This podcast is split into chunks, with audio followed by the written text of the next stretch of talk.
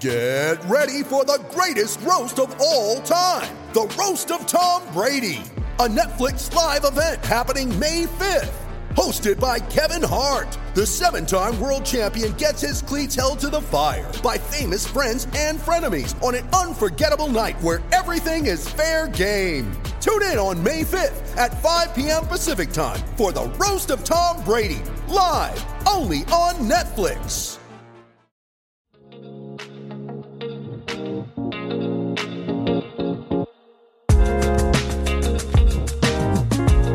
Welcome to the Docs of Running Podcast. This is episode number 118. I will be hosting today. I'm Nathan Brown. With me, I have Dr. David Salas and Dr. Matthew Klein. Today is a really fun episode. We are starting a two-part series on our favorite shoes from 2022. These are shoes that we have gotten a lot of miles in and lots of testing. We decided to split it into two episodes just to make them a little bit more consumable, a little bit more readily accessible, and breaking down topics based on the type of shoe that we're talking about. Our team this year has tested and reviewed and have full written reviews of 140 different shoes. That does mean that we brought it through our standardized protocol. We definitely make sure we get a good amount of miles on these things before we just spew thoughts on them.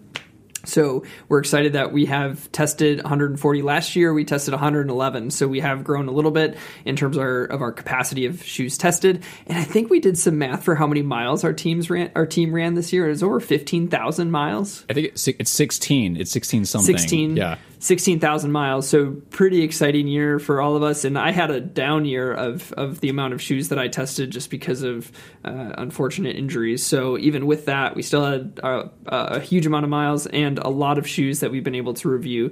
So like I said, we're going to split this into part one and part two. We always have a subjective, and what I just we just really want to hear your perspective, because our thoughts on our favorite shoes and the way we're going about this process is that, yes, we test all these shoes. We bring them through our testing protocols, which, just to kind of put that out there, it's a minimum of, it's not that much, but minimum of 20 miles and putting them through different paces depending on the type of shoe. So daily trainers have a certain type of runs we need to get in on them.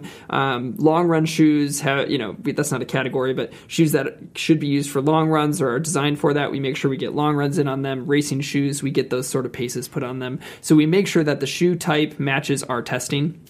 But again, for the subjective, we really want to hear from you. So pick any of the categories that we're going to talk about in this first section and tell us what you think, because we are of the persuasion that there is not a best shoe for everyone. There's a best shoe for each individual. And so that's why we don't even have consensus picks. We talk about why we choose these picks that we did for ourselves among our team, but we want to give everybody's perspective, because there isn't a best shoe for everyone, but there are shoes that, again, can suit different types of runners and their preferences and their styles of running. So the topics that we're going to hit in this first section are daily trainer, max cushion trainer, best stability shoe, best stable neutral shoe, and then we're going to also dive into our trail pick for the year. The other thing that I should say is when we go about picking the shoes that we have for our best for each of these categories, we're not only considering our own preferences and testing experiences, but also considering what sort of people in our clinical positions might also benefit from this. We have a larger perspective on that. Okay, so I think what we are going to do is start off with potentially the most, the most impactful, the most important potentially category of this whole thing, and that is daily trainers. The reason that I say it's most important is because these are the shoes that you spend a majority of your time in. They're the shoes that might be for somebody the only shoe that you buy for your running. For many others, it's the shoe that you get some of your long runs in and some of your regular runs. You might get some tempo, and then you only have one other shoe for races. So this is the shoe that you're going to get the bulk of your miles in, and therefore we think it's of a lot of importance. So I'm going to kick it off to Matt to start with his pick, which is actually a really spicy pick, and I think going to be pretty controversial. But Matt, what do you got for your daily trainer of the year? I would just like to clarify before I say this that I am not under contract with ASICS. I am not sponsored by ASICS, despite the number of people that have made that comment on our YouTube videos. Which I don't get, actually. I don't understand that, although I have a pair of their Silver Sprinter quarter tights that I do love and wear them all the time, but that's a different story. So my daily trainer of the year, which is going to be very controversial, is I'm going to give it to the ASICS Superblast. And there's a couple reasons why. The first one is that to me, the foam compresses so much, it doesn't feel as much like that maximal shoe compared to what my maximal pick of the year is. The second thing is when you said you want a shoe that you can do the bulk of your miles and you can hit daily training, you can hit a long run, you can hit a tempo run, maybe some workouts. That shoe did it for, this shoe did that for me where I could kind of handle a little bit of everything. And it was still a fun shoe. It wasn't super fun to start out with. It was very stiff and I actually had some like patellofemoral issues like the first mile or two. That went away. I get it's controversial. It's $220, but I have like 120 miles on this. This is my left shoe and there's no wear on the outsole. So it's turning out to be worth the money in terms of its versatility. I know it's a tall price point, at least, but it seems to be worth it for someone like me that normally kills shoes. I think this is by far the most durable shoe of the year. Yeah, I think what's interesting for you, like if you haven't followed Matt's experience in outsoles and wearing down shoes, he has often broken through an outsole within 25 to 30 miles. So for something to get to 100 is a huge deal for him. $220 is a tough pill to swallow though for a daily trainer. It definitely is. I mean, I'm going to be totally honest that if I was not with you know Docs of Running, I would be using a medical discount on that for sure. But it's turning out to be worth it in terms of if I wanted one thing that can handle a little bit of everything and have the durability last, you know, 600, 700, 800 miles, if not more. I think with my experience now, to me, that would be a worthy investment, especially compared to like triathletes who spend thousands and thousands and thousands of dollars on other gear. To be able to have one thing that's kind of supportive in that and, you know, worth it to me, but I still understand it's an expensive price point and a controversial shoe. Can you slow down in it? Like, are you comfortable at slower paces? Yeah, definitely. Okay. When it breaks in, initially it's not like the first like 10, 15 miles. It is not comfortable to do. It wasn't super comfortable to do easy miles in, but then as it broke down after that, it's been great. And so that's one of the reasons I typically take shoe. My kind of minimum for me, just because I really need to see what durability is at least 30 to 40 miles on shoes. So, but this, I got 110, 120 and still intact. Yeah. Still going. Yeah. It's one you're reaching for. Yes. And just for a couple easy specs for everybody, just in case you haven't had experience with this shoe, it is their shoe that they have pushed the boundaries with in terms of the amount of foam underneath. So there's 45.5 millimeters in the heel, 37.5 in the forefoot, 8.4 ounces. So it's a very light shoe, $220. It has a dual density midsole. So it's got their Flight Foam Turbo is the bulk of it. And then they have their Flight Foam Blast Plus on the bottom to give it a little bit of a stable platform on the bottom. No plate at all. It's just but it's still stiff. Because it's still really stiff despite having no plate. Right. All right, I'm going to go next for Daily Trainer, and then I'll kick it over to you, DJ, at the end. I'm going to grab it here. I always find that picking my Daily Trainer of the year is usually pretty easy because it's just what's the shoe that I put the most miles in over the course of the year. And another part that it was for me this year was what's the shoe that matches me best as I recovered from some foot injuries. So big caveat there. And that doesn't mean that if you've had a foot injury, this is the right shoe for you. But for my situation, it was. I also think that this shoe carries with it some versatility and just a lot of fun, but within a very pretty simple design of Daily Trainer. And that is the Novablast 3, also from ASICS. So I guess we have two ASICS picks for Daily Trainer of the year. I know that there's I don't know. I just think that this third iteration has kind of refined everything that came. The first Novablast for me was just really sloppy. The upper didn't fit well. It was really unstable. Version 2 kind of started to tweak it a little bit and change the drop and started to add some stuff. His third version feels super refined. The design of the outsole and kind of this pod through the forefoot, I find this to be one of the most, there's two shoes that were the most cushioned forefoot shoes for me this year to run in, where I really felt like I could sense the cushioning in the forefoot. And that was the Novablast was the first one. And then the Cloud Monster was the other one. So I just really appreciated the forefoot cushioning for some of the longer miles. And it also is just soft enough to allow me to slow down and get some easy daily miles in as well. I also think that they refined the heel quite a bit so that it wasn't as unstable as the previous, especially version 1. Version 2 and 3 were a little bit better. So this shoe I could just do a whole heck of a lot in. I also, there's been a little bit of, there's been some people commenting to us that we didn't comment enough on poor traction of the outsole. And I honestly just haven't had any problems. I have over 100 miles in this shoe as well, and I haven't had any problems with traction. And I've actually, in the last week, I took it back out because I was taking all the shoes I picked for my shoes of the years to just refresh them in the last week or so.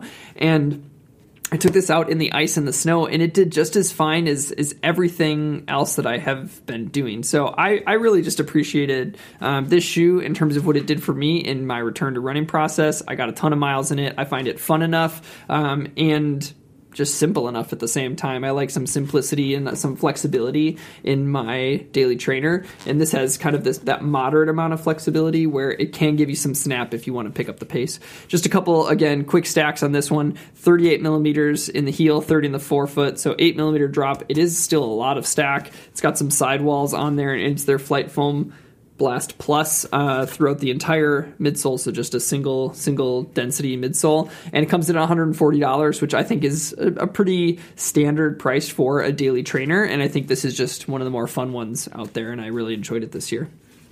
So David, let's kick it over to you. What do you got? What's your pick for the year? Yeah, so for me, I go by what fits my mechanics best. It's kind of funny because like you said, you take a look at the shoe that gives you the most mileage on the year. And for me, my highest volume is usually workouts and long runs. So I don't always, like my daily trainers don't always have the mileage of my workout shoes, which is kind of funny. But in the days that I'm in between, that I just want to go enjoy, be easy, just run nice, it's the On Cloud Monster. And this was a really, really close race for me because I also really like the ASICS EvoRide 3. And so for 85% of this year, I was saying EvoRide 3, EvoRide 3.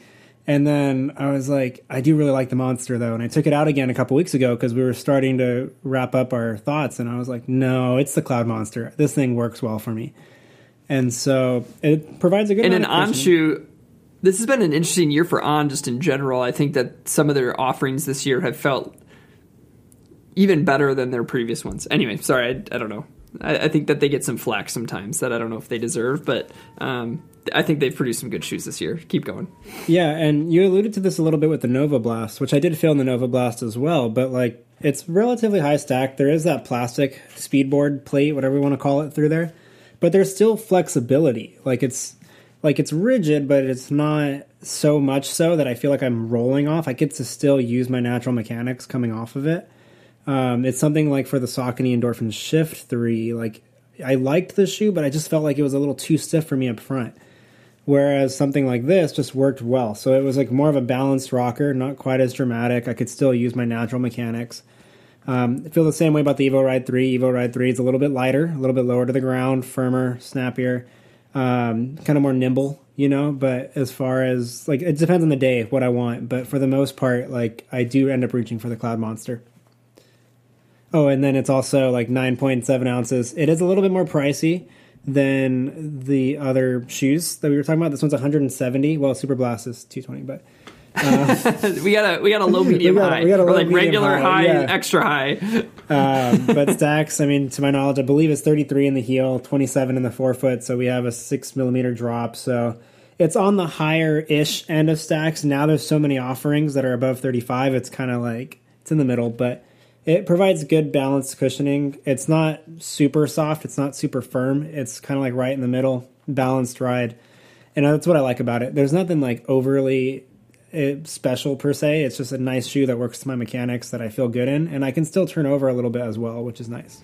Yeah, I think what's surprising is even with the weight where it's at, you've talked about some of the workouts you've been able to do in the shoe and some of the paces you've been able to hit. That was close on the list for me. That was in my top three for daily trainers too. So it's another nice shoe. So there you got that. That's our three picks. I should say we're planning to have Andrea, who's been another huge tester for us this year. She's planning to release a mini episode, just her walking through some of her picks. So you'll get hers as well. So let's move to our next category. This one, we're going to talk about max cushion shoes. We've had some fun debates within our chats about what makes something max cushioned, shoes that popped into their head regarding what they define as max cushion I just categorically wasn't putting that shoe in as consideration. So these are shoes that we have different definitions for, so I'm not even going to try to define this category, but let's just talk about the max cushion and what we think. And Matt, we'll kick it off with you.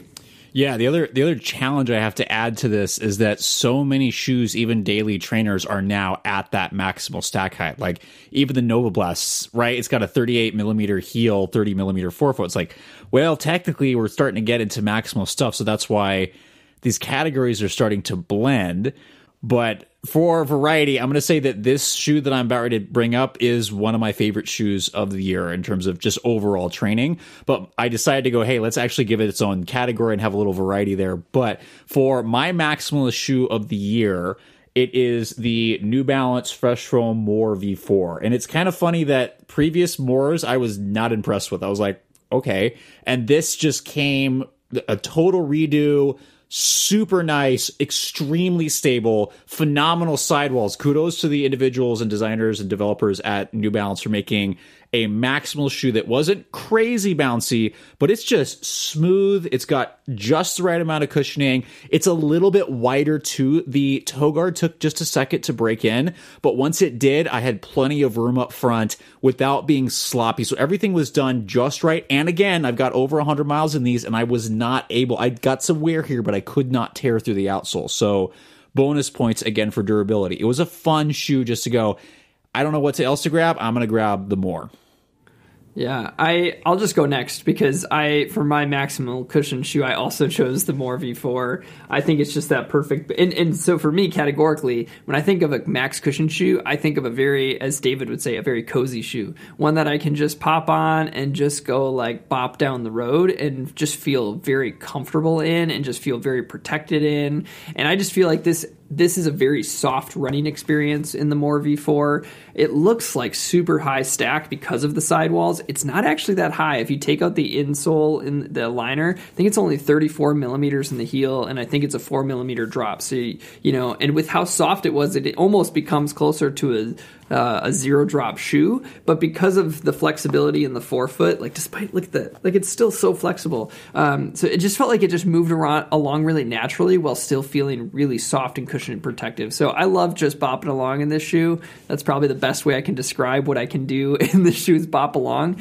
If I want to run 10-minute miles or slower, I love throwing this shoe on. If I want to get recovery miles in, I love throwing this shoe on. That's just where I go when I think about max cushion shoes. What do you got, Matt?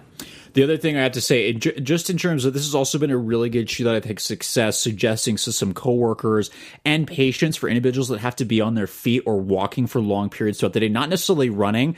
I think the rocker combined with having just enough flexibility with kind of stable neutral with a little wider fit has worked very, very well. Also for myself working in the hospital, just having this and being able to go, hey, I could be on my feet all day. It's been really nice, although for the hospital, especially inpatient, I would not use white. I got lucky with that, but I would not use the white version if I were you. Totally. Last couple other specs just to round this thing out. So it's coming in at 10.4 ounces. Again, it's got that 34 to 30 stack height, and it comes in at $150. What about you, David? What do you got for your max cushion pick? This is the one I just categorically did not put in contention for this one, but what do you got? Yeah, so when I think of maximum cushioning, I try to keep it relatively objective. Like if it's like over 35 millimeters of stack, to me, like that's if it's got max cushioning, it's got max cushioning. There's 40 millimeters of foam underneath you, like that's max cushioning. With that said, I did pick the ASICS Superblast, and so for me, it's a versatile pick in the category. It's a fun shoe. I can run slow in it. I can run fast in it. I can even take it like in like dirt. Like it doesn't have to be like, not necessarily like technical terrain, but like I can run like bluff trails and I can run some like in the little like woodland areas with like the wider, better footing. Like, I don't know, I can do it. Like I feel pretty nimble for the most part in the shoe, and it's a shoe that works well for me. And I think like Klein was talking about it with the More V4, but I think they did a good job with the sidewall integration here as well. You feel very centered, the like platform's wide. The traction's decent enough, you know, it's for the most part, I'm able to do everything I want to do in the shoe. So it's a shoe I like running in. And for a shoe that's over, quote unquote, 35-ish millimeters, you know, for me. Like a lot more. Yeah, a lot more. Like if it's 45 millimeters of stack under your foot, like that's a maximum cushion shoe in my opinion. That might be an unpopular opinion. I don't know. But like to me, that's max cushioning. It's funny, of all the shoes that we've talked about, that this is actually the highest stack and also the lowest weight of all the shoes we've talked about so far. It's an absurd shoe. Like that's why for me, it has to win the max cushion category. But I understand what you're saying, though. Like the Cloud Monster kind of was my pick, like pretty much the entire year up until getting the Superblast, and that was like one of those things where it was like right before we had to make our decisions, and I'm like, oh man, okay, I can't give it to the Cloud Monster. I like this shoe. This is a shoe that's just fun for that category. I think the hardest thing to consider with the Superblast is just that price point. You know, like we get this shoe for free. Like that does change our percent. Like we don't feel the weight of spending $220, and I think we get that. You know, that's why we like to all pick our individual ones, because some people may be in a spot where getting a shoe that costs $220 isn't a big deal. For others, that's just not a feasible thing, and we really like understand that and respect that. So, yeah, good. So we're gonna move on to. Oh, do you have something else? Yeah, just go ahead. Real quick question. You ever play Bop It as a kid? Yeah, heck yeah. Yeah. Okay, that's where you got it. Cool. Bopping around. Bopping along. Yeah. Wow. Oh, got it. Got it. Man, so you just like you waited on that joke because I had. Oh wow. On topic, well, I'd like to shout out the New Balance. Was it the SC Trainer? Was a very close one for maximal stuff. New Balance definitely put out some great stuff this year, and much more affordable. What is that? $180. It was that in terms of like price point. I'm surprised because I would have actually put that shoe at $200, $220, but. Speaking of affordability. Anyway, close. Yeah, and I think what'll be interesting is TRE, people have been in reporting on that and what they're doing with the changes. They're actually decreasing the stack height and making that shoe a little bit lighter, but keeping a lot of the characteristics. I think it'll be a fun shoe to check out for sure. The biggest thing for me, the operative work. Fun. Yeah.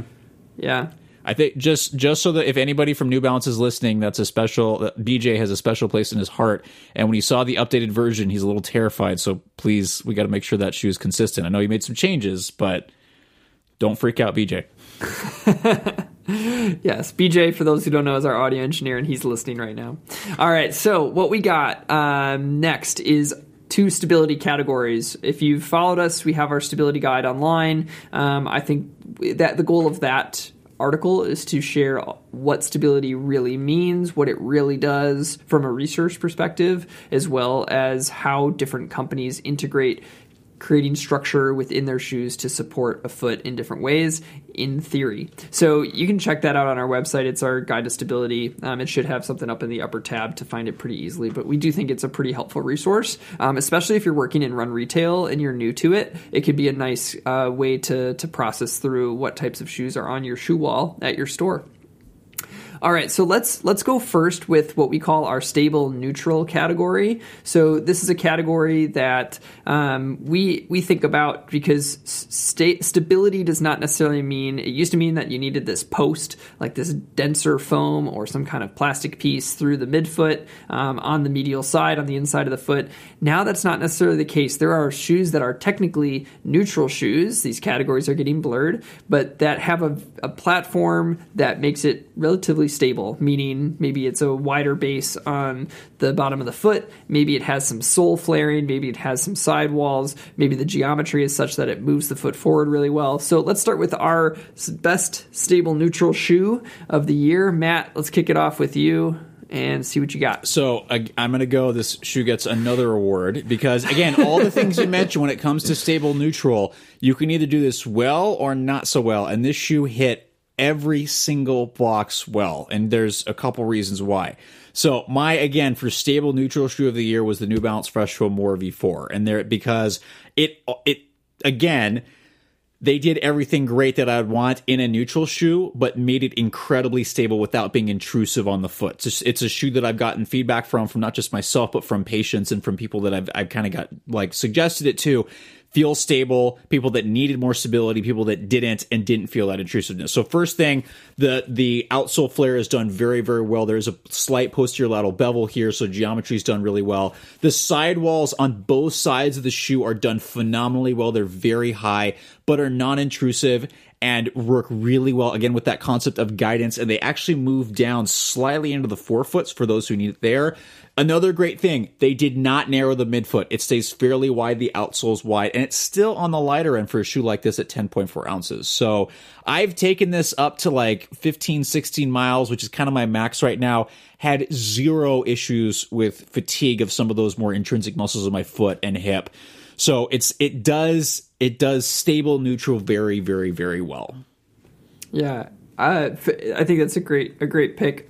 Mine's actually somewhat similar with a couple major differences, but I think when I think of stable neutral, this shoe, since its first iteration, has kind of been the definition of stable neutral for me in a lot of ways, and that is the Saucony Endorphin Shift. This is version 3, and I'm holding the Run Shield version, which I'm actually a bigger fan of their Run Shield this year than I am of their regular versions. I think the uppers just fit a little bit better for me in the forefoot and are super comfortable, especially as I'm going into winter. I'm loving the warmer upper, but what makes this shoe stable neutral, again, is a lot of the things that Matt just talked about, but it's got a really wide platform underfoot. But what the Shift does is that it kind of creates this plastic cup that goes around its sidewalls and creates this cradle for the heel. So it's a very structured heel without having a very hard heel counter. So above this plastic piece here, there's a little bit of softness in the heel counter, which keeps some of that comfort for the instep feel.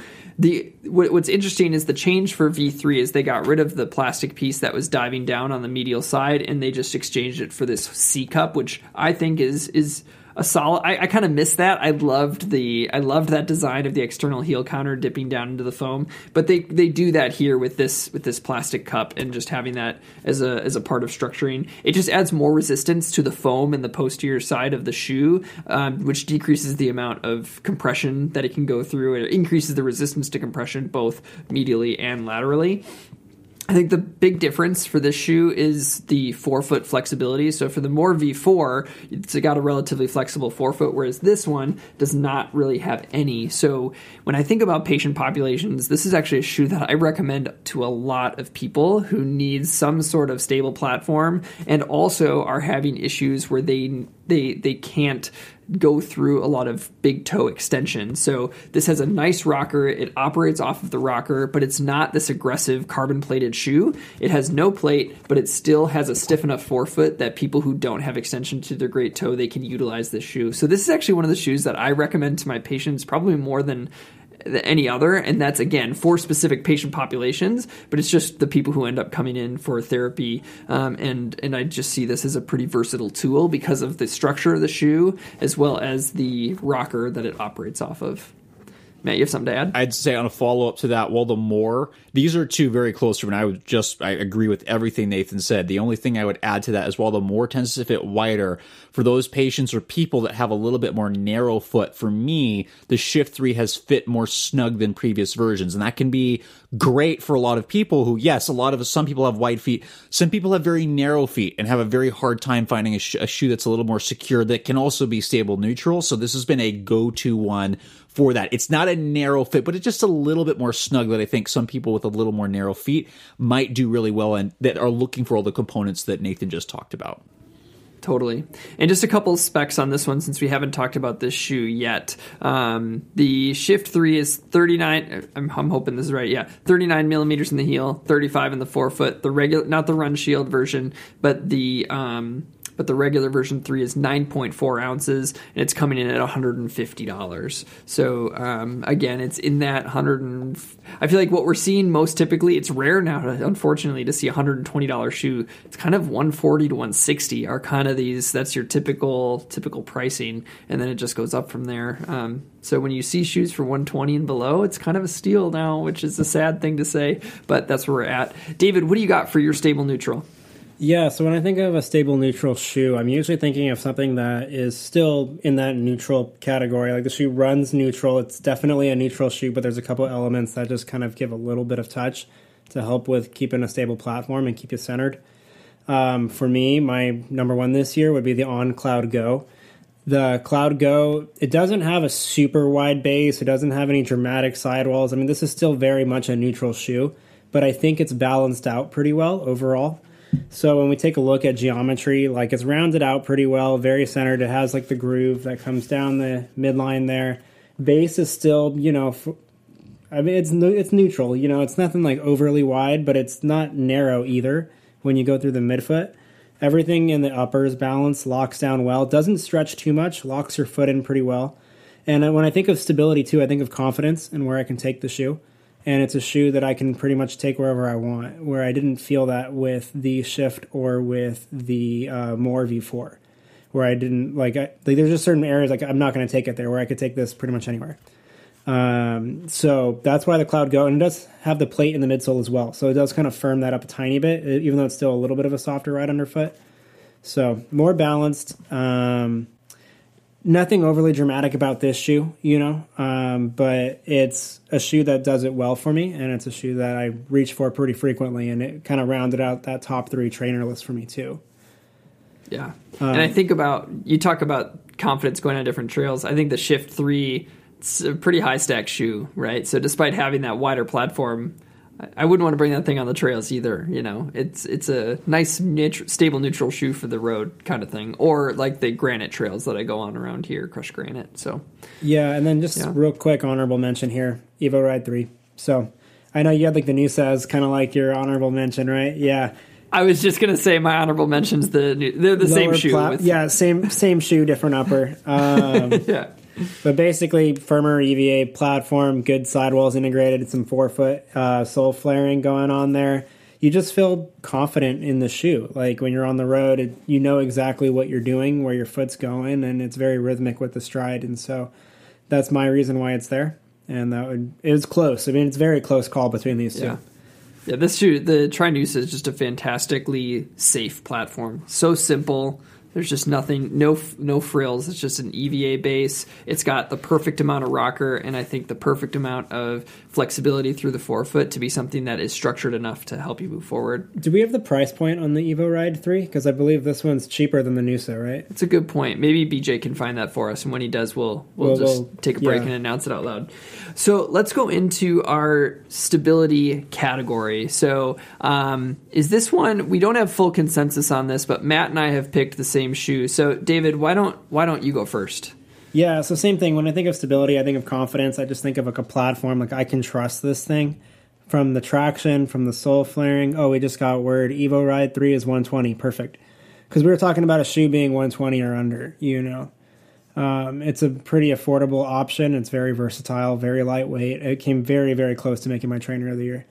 It's a shoe I like. It's not like a lot of the other shoes that are out. Very simple platform. Looks like Noosa Tri is at 130.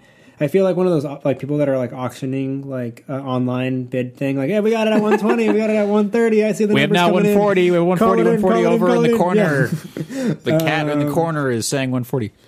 But yeah, both really good options at their price points. So I think it's worth looking out for.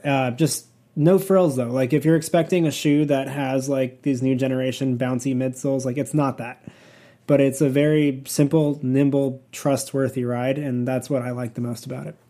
But moving on. Stability. Back to stability. Going back to the confidence. So now that it's an actual stability shoe, I'm not looking for it to be neutral, right? And when I say that, it doesn't necessarily have to have a post, but it's got to have these stability elements there. For me, a shoe that's always worked well for me year after year, and the lineage continues upon this, it's the Wave Horizon series from Mizuno. So the Wave Horizon 6 is my stability choice of the year. Upper locks down really well. It doesn't stretch very much. It has a little bit, but enough, like in a good way, where it's accommodating, but it's not so stretchy where you're moving around. Last in platform, relatively wide, good traction throughout. They kind of have that chassis build a little bit that you're seeing in some of these shoes as well, where they have the soft Energy core in the midline of it and kind of like sitting in the shoe. And then it's encapsulated with that firmer Energy midsole around it. And then also their euphoric EVA as well. And so you got three different densities in this shoe, and they're really playing around with that design where they're looking at how can we make this thing stable without it just having a jamming plastic post in the midfoot and calling it stable. So I love in that shoe how they offset the EVA with the Energy Core just so that it goes a little bit further in on the medial side. So it's not technically a post. You're getting their typical like foam that you get in all their other trainers. It's just the way that they're matching it with a softer midsole with that Energy Core that runs through the middle. I thought that's just a really nice design. And here's something that's pretty fun too is actually when you take a look at the shoe design, the outsole in a way kind of functions a little bit as a post as well. Yes, so when you look at it, it wraps. So like here's the outsole, and then it kind of comes and just hugs that inner line as well. And that's not on the lateral piece. So they have things integrated in there to kind of give you that stability and guidance in the shoe without it being like, let's just jam that thing. And so I think they did a really good job with that shoe, and I think they've continued to improve that shoe in the stability category each year for me. So kudos to Mizuno. You guys are doing a great job with that. For me, that was like by a landslide, my top stability pick, but honorable mention. I think you guys both have the same one that I was my honorable mention. So it's still awesome choice. We'll talk, I'll let you guys go. We'll talk about it. Yeah. And so just to wrap up the Horizon, some specs really quick, 38 millimeters in the heel, 30 in the forefoot, a little bit heavier at 11.2 ounces. And it comes in at $170. So, for the stability pick that Matt and I chose, I am going to give one quick caveat. So this is the pick is the Saucony Tempest, and we'll talk about it. But something that we did do as a team. So over a year before the shoe came out, Saucony reached out to us. They say, "Hey, we have this concept for a shoe. We want to see if you would do clinical validation to see if what you see from a clinical perspective matches the goals that we're setting out to do with this shoe." They sent us a lot of early prototypes to check it out, and then they did bring us out to Saucony to help basically create some content. Mainly, they did release this on their websites, but a lot of it was for run retail stores to help us discuss what we see the utility of the Tempest being. So we didn't get paid to do that project, and we agreed to do the project because we did think that the product did what they set out to do. But I think it's worth saying up front that is something that we did do in partnership with Saucony regarding this shoe. It also means that we have a lot of experience in the shoe, and we think that experience helped shape kind of how we think about this shoe because we've been running it for a really long time. So, the Saucony Tempest. Matt, why don't you talk about that shoe and what we like about it? Yeah, so the Saucony Tempest really is the spiritual successor to the Hurricane. It kind of replaced that line, but it is a completely different shoe, and it does stability in a different way that a lot of stability shoes did, and it's in ways that we have been talking about. So it's a combination of a couple things. It is in that range of being a lightweight trainer at 8.9 ounces for men's size 9, 7.9 ounces for women's size 8, I think.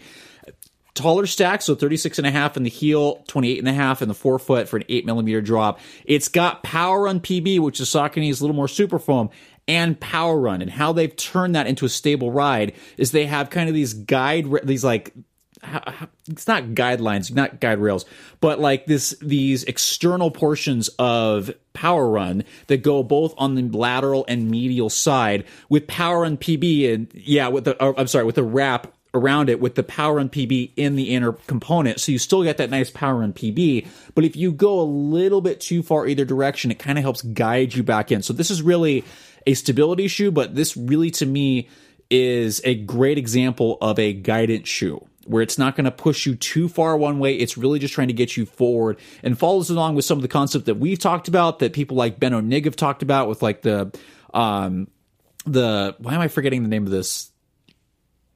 Yeah, I always said path leads, but the preferred movement paradigm, which has been really something that we have liked because, again, it's not trying to push you in one direction. I also like that it's 8.9 ounces. So for me, I like lightweight trainers. I'm biased in that, and I really wanted something that I could find was stable going, hey, if I want to go run a longer distance run, I don't have to find, something that's neutral or like sacrifice that with the super shoe. I can still find this. And the other population this has worked really well for is people that really have stability needs, but want a shoe that has a super foam to go be a marathon racer, maybe a half marathon racer. We now have that kind of shoe because it's light enough that you could certainly use this as a distance shoe.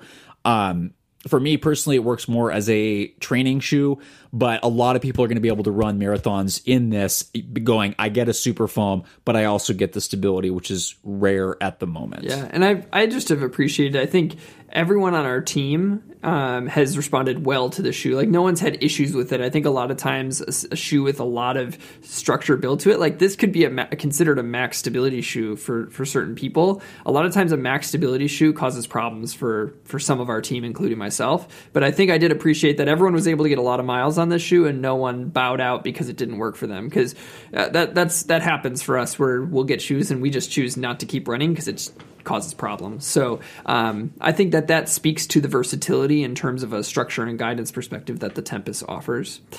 All right, so we are going... You want to say one more thing, Matt? Yeah, I'd say on that note, and that's kind of the goal of guidance, is to not necessarily push somebody in one direction, just to help... I hate using this phrase, but to support their mechanics, whatever that may be. And I was interested to go, Nathan, Andrea... Bach didn't have any issues with this shoe, and all three of them tend to be very sensitive to stability methods and will usually pass on those kind of shoes, but had no issue with that. So it's not a neutral shoe, but it may work for those with neutral mechanics that want it, that just need something more stable, and it will work for those that need stability, which is great. Mm-hmm. Yep. Cool. Well, we're going to go into our last category that we're going to give picks for. This one probably won't take as long, but I don't know why I said that. Maybe it will. Let's dive into it. This is talking about trail shoes. So these are just shoes that are designed specifically for the trail. It can encompass both, road to trail shoes. It can also be technical trail shoes. We didn't splice those out. So this is all trail shoes that we've tested throughout the year. David, why don't you go first? Yeah. So I've got a couple. It just depends on the kind of terrain I'm running in, but I look at the experience I'm having when I'm running. When I'm on the trails, it's about having fun. I don't really run trail racing competitively. I did one trail race last year. That was the extent of my trail racing career as far as that goes. I just like a shoe that I can enjoy and have fun. And there's two different shoes that come to mind. When I have runnable terrain, but it's technical enough to where I need to have a trail shoe on, I go for the Endorphin Edge. It's a shoe that's very fun. The Power Run PB is noticeable. If I want to pop off a little bit, I could pop off. I could still slow down and run slower. And it's a shoe that just runs very rhythmic. And that's something that I like, and I can just go and enjoy the trail. With that said, if I'm having a lot of really steep inclines, declines, things like that, that rocker starts to get a little too much for me. And so here at Santa Barbara, we do have a lot of front country trails that have pretty steep grades for a couple miles worth. And I just wouldn't really want it for those specific trails. And so for that category, I go more the Topo Pursuit, a much more balanced profile, a little bit heavier on foot, but it's just a trusty shoe. And it's got the Vibram lugs. It's got a wide base. The upper is supportive, holds you in. It's very trusty. It's one that if I'm having to hike a little bit too, I actually enjoy walking in this shoe as well. And so it's a shoe that, if I'm just going to be out there and I know it's going to be a long day and I'm going to have to go up some steep grades, come down some steep grades, maybe I'm going to be power hiking a little bit. This is going to be a shoe that I'm going to probably reach for, versus the Endorphin Edge, I'm running the whole run. This is something that I can run and keep running in. I don't really like walking in it as much. So totally. Great. Matt, what do you got? Yeah, unfortunately, I don't have it with me because I took it to Oregon when I was visiting family, and then I forgot it there, and it's getting shipped back. No, I didn't forget it. It just wouldn't fit in my bag. So the Exodus Ultra from Saucony is my trail shoe of the year, and it was almost as a close battle between the Endorphin Edge and a couple other ones, but just the way this shoe is designed, the lugs provide so much grip. And in Monrovia here in California, and up in Mount Hood and Welch's, Oregon, with two places I've kind of lived. Monrovia, we've got a ton of trails here. They're pretty technical. And then when it rains, the mud is super slippery. And that's exactly why I went to go test the shoe when I got the non-Run Shield version. And it grips super well. And the other thing that I really like about it is that it's, again, similar kind of the Tempest. Not quite. I don't know if this was intentional, but it's got a core of Power Run PB with an encapsulation of Power Run. So what ends up happening is it does something similar. It turns it into a stable shoe that's not necessarily a stability shoe that just has worked well for me for long runs and like hard trail stuff, especially where the terrain gets a little bit rough. It's not super max like something like the Endorphin Edge. It's kind of more, I guess, moderate. I don't know if that's the right term to use. It's still pretty high stack. But it just has a really grounded feel, and the durability has also been phenomenal. It's handled wet mud. It's handled ice, snow going through. The run shield did very well going through creeks, although it is not waterproof. It's water resistant, so my feet still got wet. But the confidence I got on trails, being able to grip no matter what came my way, and then the inherent guidance in it, for me, was what made it the trail shoe of the year.